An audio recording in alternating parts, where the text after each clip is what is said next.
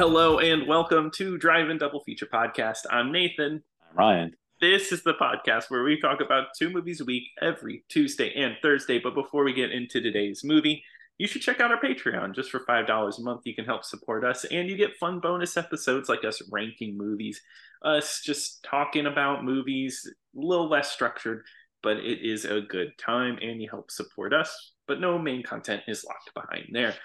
But today, we are talking about Cruising from 1980, starring Al Pacino and directed by the late William Friedkin, who was an excellent director, one of those directors that just kind of has, you know, later on in his career, he had less hits, but he definitely has some huge movies from The Exorcist, The French Connection, which won Best Picture, and Cruising, which has kind of risen up in popularity since its release.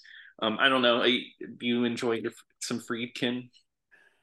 Oh yeah, I mean, definitely one of the greats. I mean, just what I really love about a guy like this is he still took risks. Like he, mm-hmm. like he he made a lot of really risky pictures. It's he made a lot of pictures that's like like that would end like a lot of people's careers or like oh no that's that's not the safe pick but you know he does something like French Connection or The Exorcist, and he wins all this acclaim, wins Best Picture mm-hmm. for Fresh, French Connection. Just and then he makes a movie like Cruising. It's just like it's like total like could have definitely you know he could have easily have just played it safe and nobody would have batted an eye. He's like, no, I want to do this. It's it sounds fun or challenging. Yeah.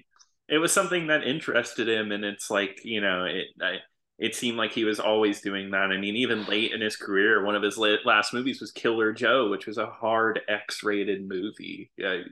He was always trying something different, and you know what? He, he didn't take shit from no one. Have you ever listened to him in interviews and stuff? He just doesn't care. He never loved being praised. Like if, if somebody was like, "Oh, I love your movies," he'd be like, "Shut up!" Like he hated it, but he, he he he was always interesting to listen to. And I listened to some of the commentary for this movie, and man, is so full of information.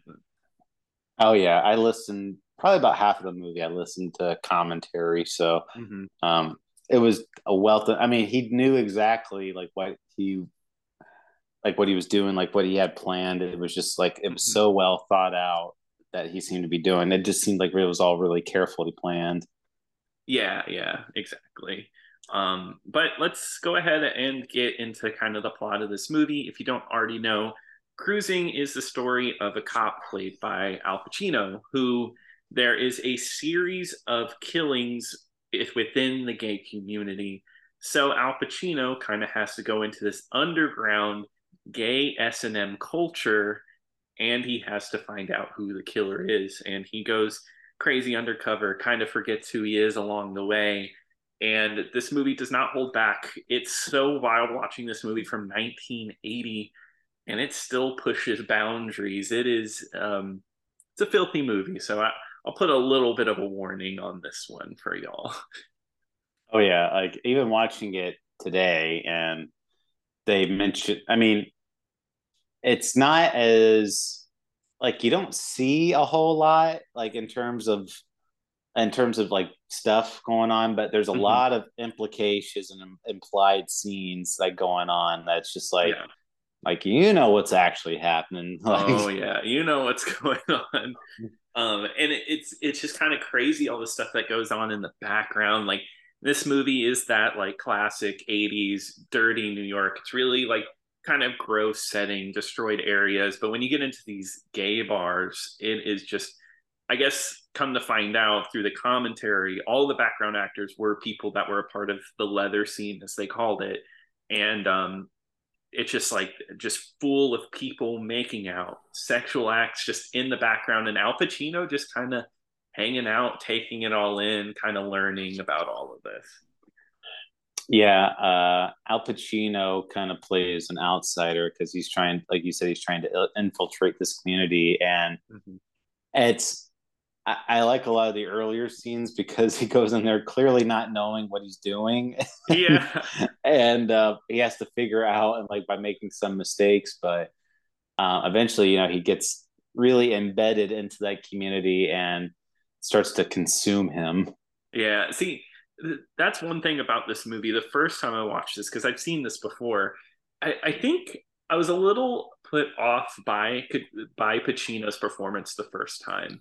It's a very quiet performance. It's a little more introspective, which I don't think I'm used to with Pacino. With Pacino, I'm used to big performances where he's really exploding.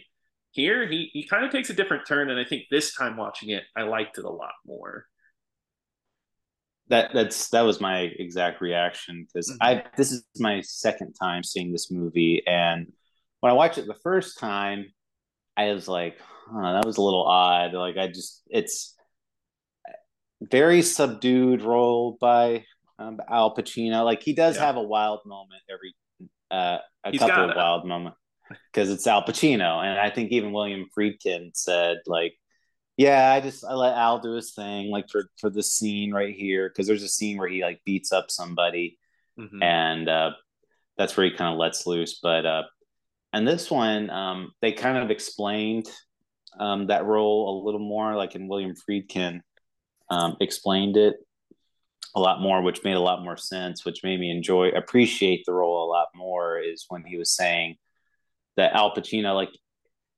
he was kind of going in like because William Friedkin was saying like he was going into like he would go and like to all these bars himself and see what all this what was actually happening in these bars mm-hmm. and so that way he can know like how to write the movie because he also wrote the screenplay too so mm-hmm. um, when Al Pacino like when they're okay we're gonna shoot the scene Al and then when Al sees this like insanity going on like Al Pacino almost looks like afraid like when he was going like in there and he said he was actually use that fear for the movie because it's almost like there's like an innocent kind of quality to him like whoa i wasn't expecting this like what, what's all this stuff? And then but like as you like as i said as the movie goes along he starts losing that and he starts knowing how a lot of those people move and act in those movies.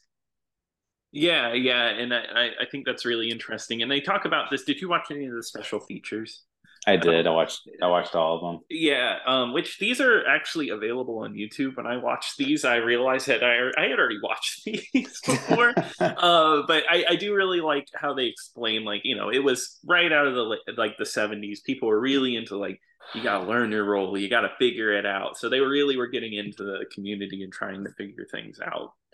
Um, somebody who's st- who's away from the community, but I still think does a great performance is uh, Paul Sorvino in this movie, who plays the chief, which is another really subdued uh like performance but he like has like this pain in his eyes and he's so quiet the whole time. There's there's something about his performance i really like. It's something hidden behind him. Yeah i because paul sorvino i mean mainly i kind of think of him as like being in mob movies the same here or he's always a like, genetic opera, of course. Well, I'll take your word for it.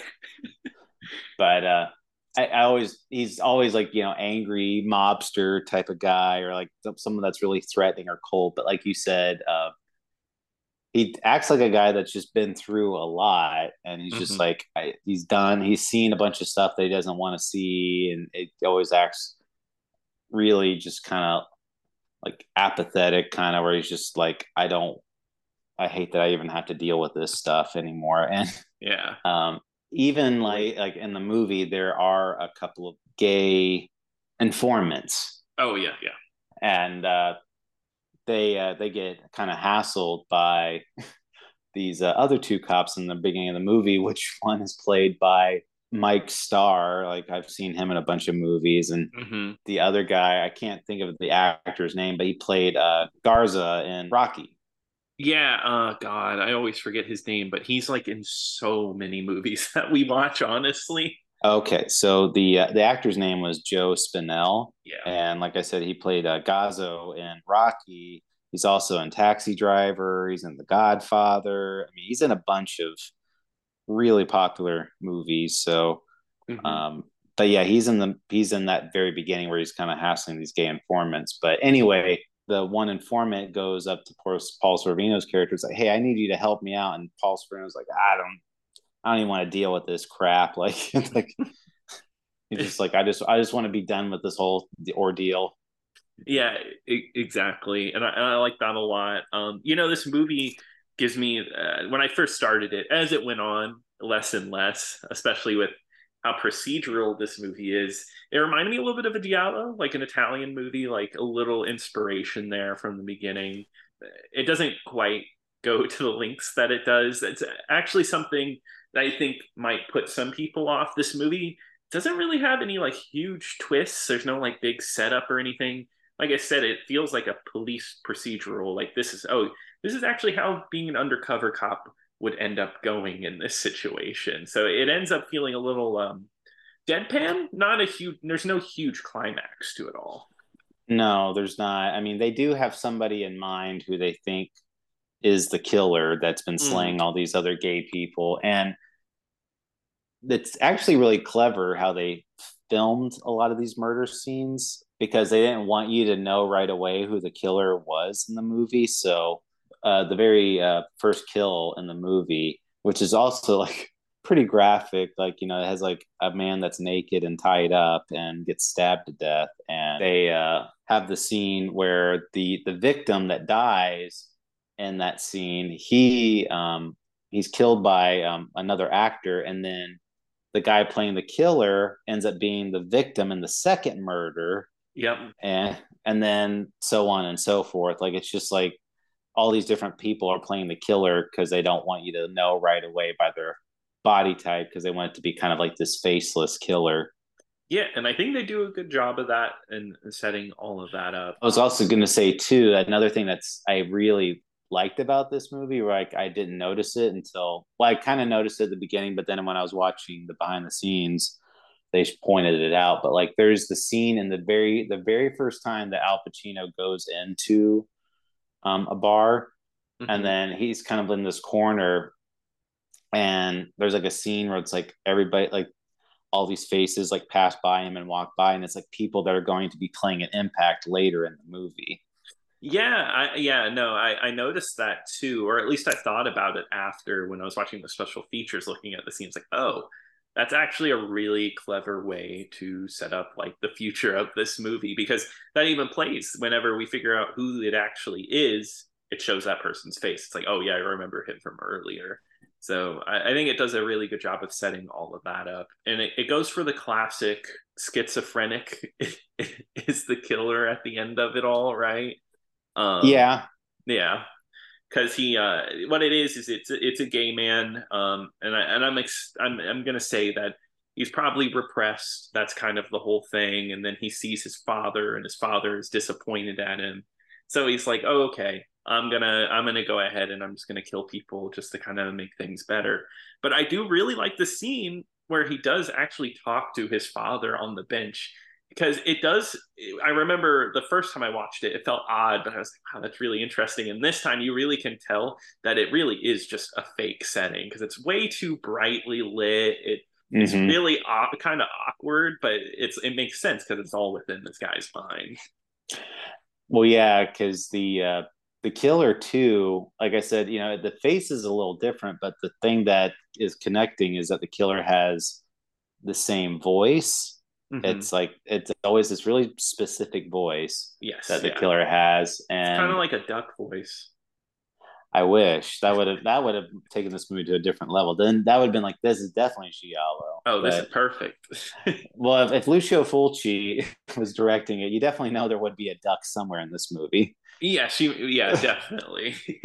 but um, the killer has a specific voice and when the guy's having a talk conversation with his dad his dad also has that same voice so it's like mm-hmm. when he's doing these killings he's imitating his dad yeah, it, exactly. Which I think it, I think that's a really cool touch. But I, there's a really cool scene that happens where Al Pacino uh, breaks into the the bad you know the, the murderer's place, and it's in broad daylight, and they have to remove he has to remove like the AC unit, and he's digging through the documents. It's not really a suspenseful scene.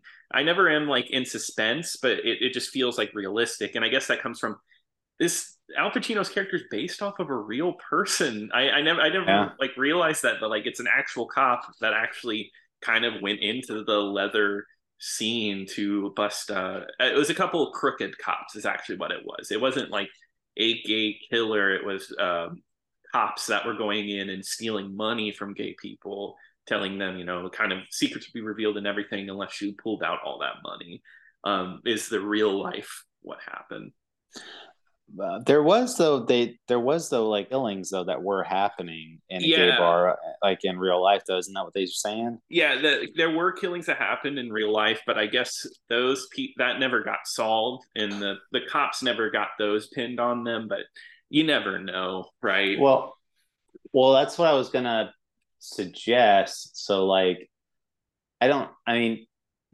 was this movie like i thought i mean the ending of this movie is very open-ended.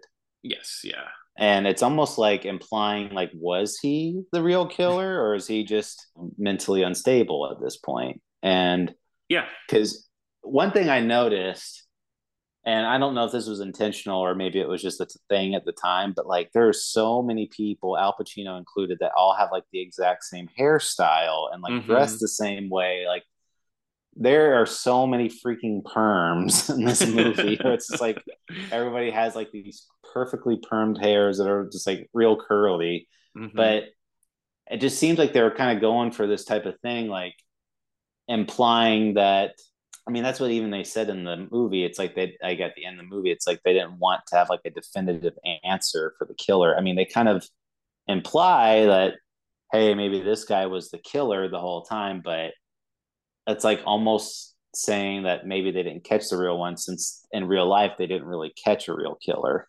Yeah, that that is true, and it definitely sets that up. Um, because there is that murder that happens after he's in custody, and it's like the innocent, the innocent guy, right? The one that was um, Mhm. really helpful to Al Pacino wasn't really part of the S and M scene. He he ends up dead, and Paul Sorvino is just like, oh, God, I, I can't believe that it's happened again. So I mean, yeah, nothing really gets solved in the end, which is the depressing part. Now, do you think were they trying to imply because there is a shot of Al Pacino at the very end of this movie? Do, were they trying to imply that Al Pacino might have been a killer? You know, I Man. never thought that, but you say that and it would make sense, right? Well, because at the very end of the movie, so Mhm.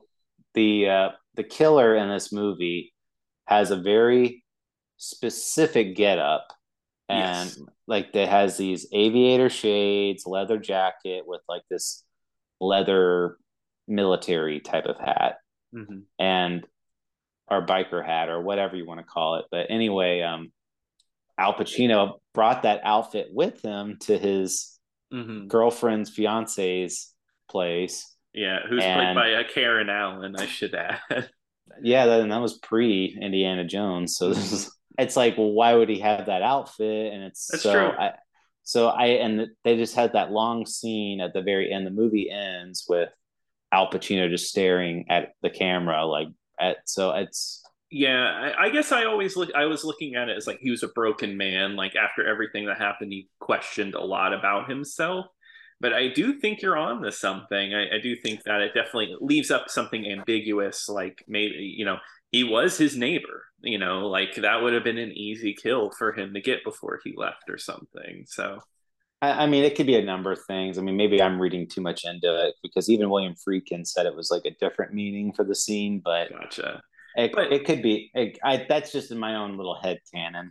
but that's what's fun about like ambu I, that's why i like movies that are ambiguous it gives you a chance to kind of think like ooh what could happen or some of the implications rather than it all just laying all the facts out for you And I think that's one reason why I disliked the movie when I first watched it, or Mhm. maybe I wasn't. I didn't love it as much because I was just like, "What do you mean they didn't? There is that should be a happy ending. They got the kill, you know, like that Yeah, of yeah. thing." Like, but now, like when I'm thinking about it more critically, it's like, okay, it's like this movie isn't really a who done it. This is more just a man slowly becoming like losing his psyche, like being involved in this this scene that he does not want to be a part in. exactly it kind of loses like his grip and you know maybe questions himself because like he can't even sleep with his girl anymore you know and he like we see that one scene where he gets booked by the cop and he's in like Al Pacino's in the very like uh, open position with his hands tied behind his back and his leg up, and he's completely naked when they get him. Uh, so I was kind of wondering, do you think he crossed that line in this movie? I mean, like, and for the sake of the character. I think so. If he was willing to be in that position, and then afterwards he was telling the cops like you came in way too early, I think so. I think he did open himself up a little bit. Because I, the only reason I asked that because there is a scene also where he's hanging out in the park, mm-hmm. and he's having like kind of like this stare down with like Joe Spinell's character, mm-hmm. and um, and then he ends up following another like guy home, and I'm like, I was like, what, what was that about? Like, you know, yeah. like, cause he specifically followed that guy. It wasn't like he left on his own. He was like, another guy was walking and he followed him. So, yeah. Well, that's what I kind of like about it is like, he kind of, you can tell he loses a little bit of that innocence that he had at the beginning of the movie. Cause like, I really like the scene where he goes into like the store with the handkerchiefs and he's just yeah. asking and they're like, oh the yellow one means you you know you want a golden shower in the left pocket. It means that you'll you'll give and the right will mean you receive and like all this stuff. And he's learning. And eventually he does seem like he knows what he's doing like he's a part of the community. That the only th- thing that was weird about that so he, you know they talk about the handkerchiefs. Uh-huh. so he's heard about what the handkerchiefs are and but then he still ends up buying a, yeah. a yellow a yellow handkerchief. So i was like so was he just not listening to that guy, or was he just hoping that nobody else would be interested in golden showers? Or he doesn't know what a golden shower is. and he's like, yeah, no, I don't know. I like gold. we'll see what's up with that. so, and then he learned the hard way. Um, yeah. But there, I, there's one scene I really have to bring up that I think is just bizarre. One of the most bizarre scenes in this movie is the interrogation scene with, oh, the, yeah. with the big dude just wearing a jock strap that's a detective that slaps people around and uh, the I mean, my exact same questions. They smacks people, and both Al Pacino and the other guy he hits. They're like, "Who the hell is that? Who is that?" Never really gets answered. It's just like some guy that goes around and slaps people. yeah, it's a guy, a big black guy in a jock strap, and he, with a cowboy hat on, and slaps slaps people as hard as they can. But like, so I I did read so they did mention that briefly on the yeah. behind the scenes and they said that that was like a real thing and i read in more about it because okay. Like, what is the deal what that is the deal with that so what they would do that was to kind of make uh like murder suspects lose their credibility to kind of shake them up a little bit so like they would mm-hmm. actually have that come in and they would have like a, you know the guy slap them or whatever and mm-hmm and then later, like when they had questions, like, yeah, like some guy would come in like in a in a jock strap that and just slap me, you know, just make it look like, you know, they're not the silliest thing. Yeah, like just to make it look like, you know, it's just taking away like all credibility from them. Like, oh, okay, that's this horrible. Guy's not...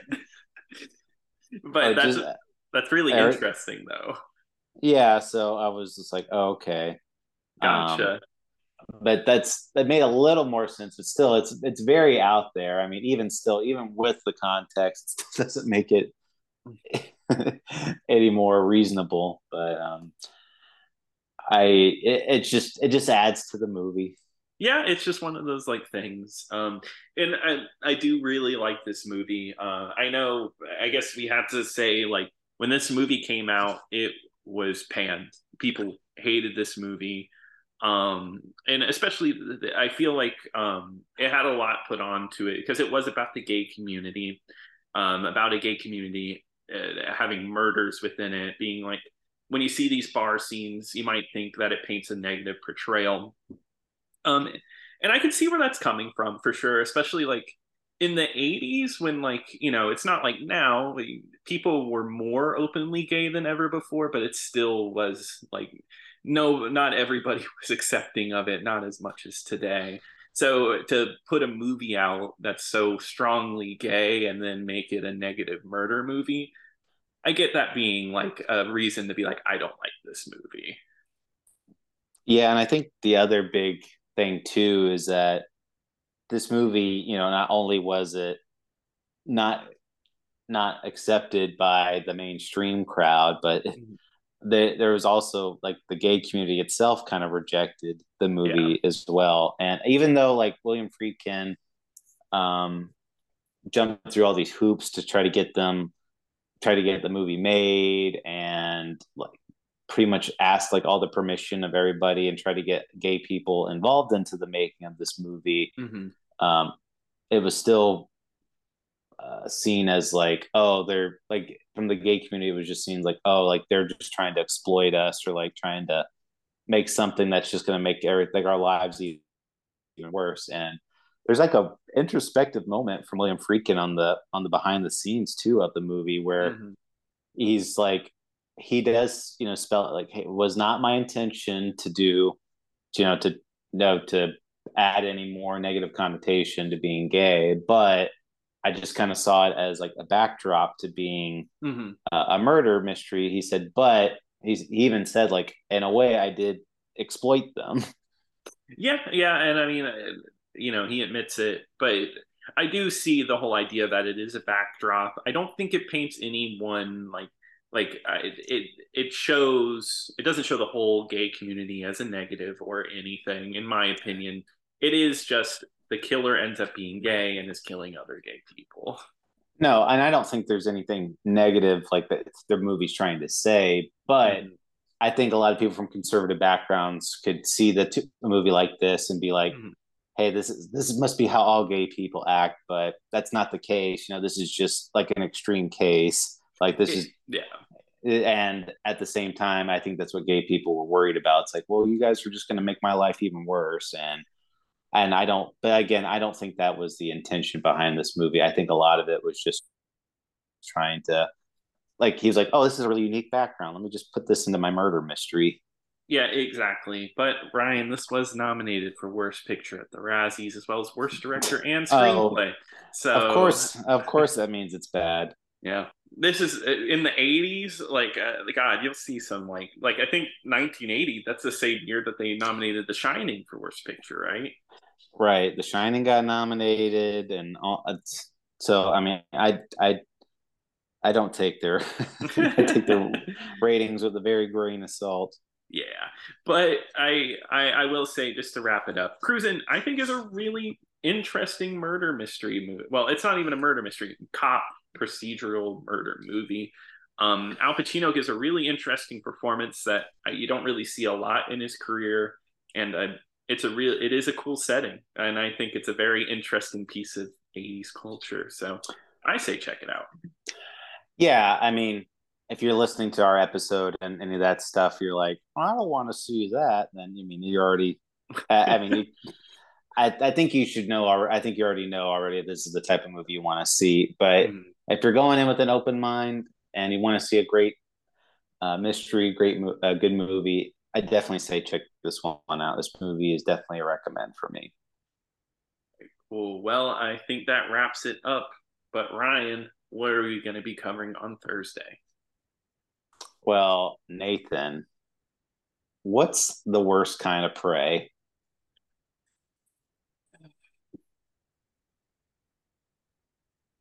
One that's on Hulu? No, no, Nathan. Uh, obviously, the worst kind is deadly prey. Oh, uh, yeah, I do think so. that's what everyone says. yeah, that's just so common. but no, we are going to be talking about the movie Deadly Prey, which is streaming for free right now on Tubi. Awesome. Well, I'm excited for that. If you want to email us, uh, you if you want to email us, you can email us at drive in double feature podcast at gmail.com. You can also post us over at X at DIDF pod. But until next time. Until next time.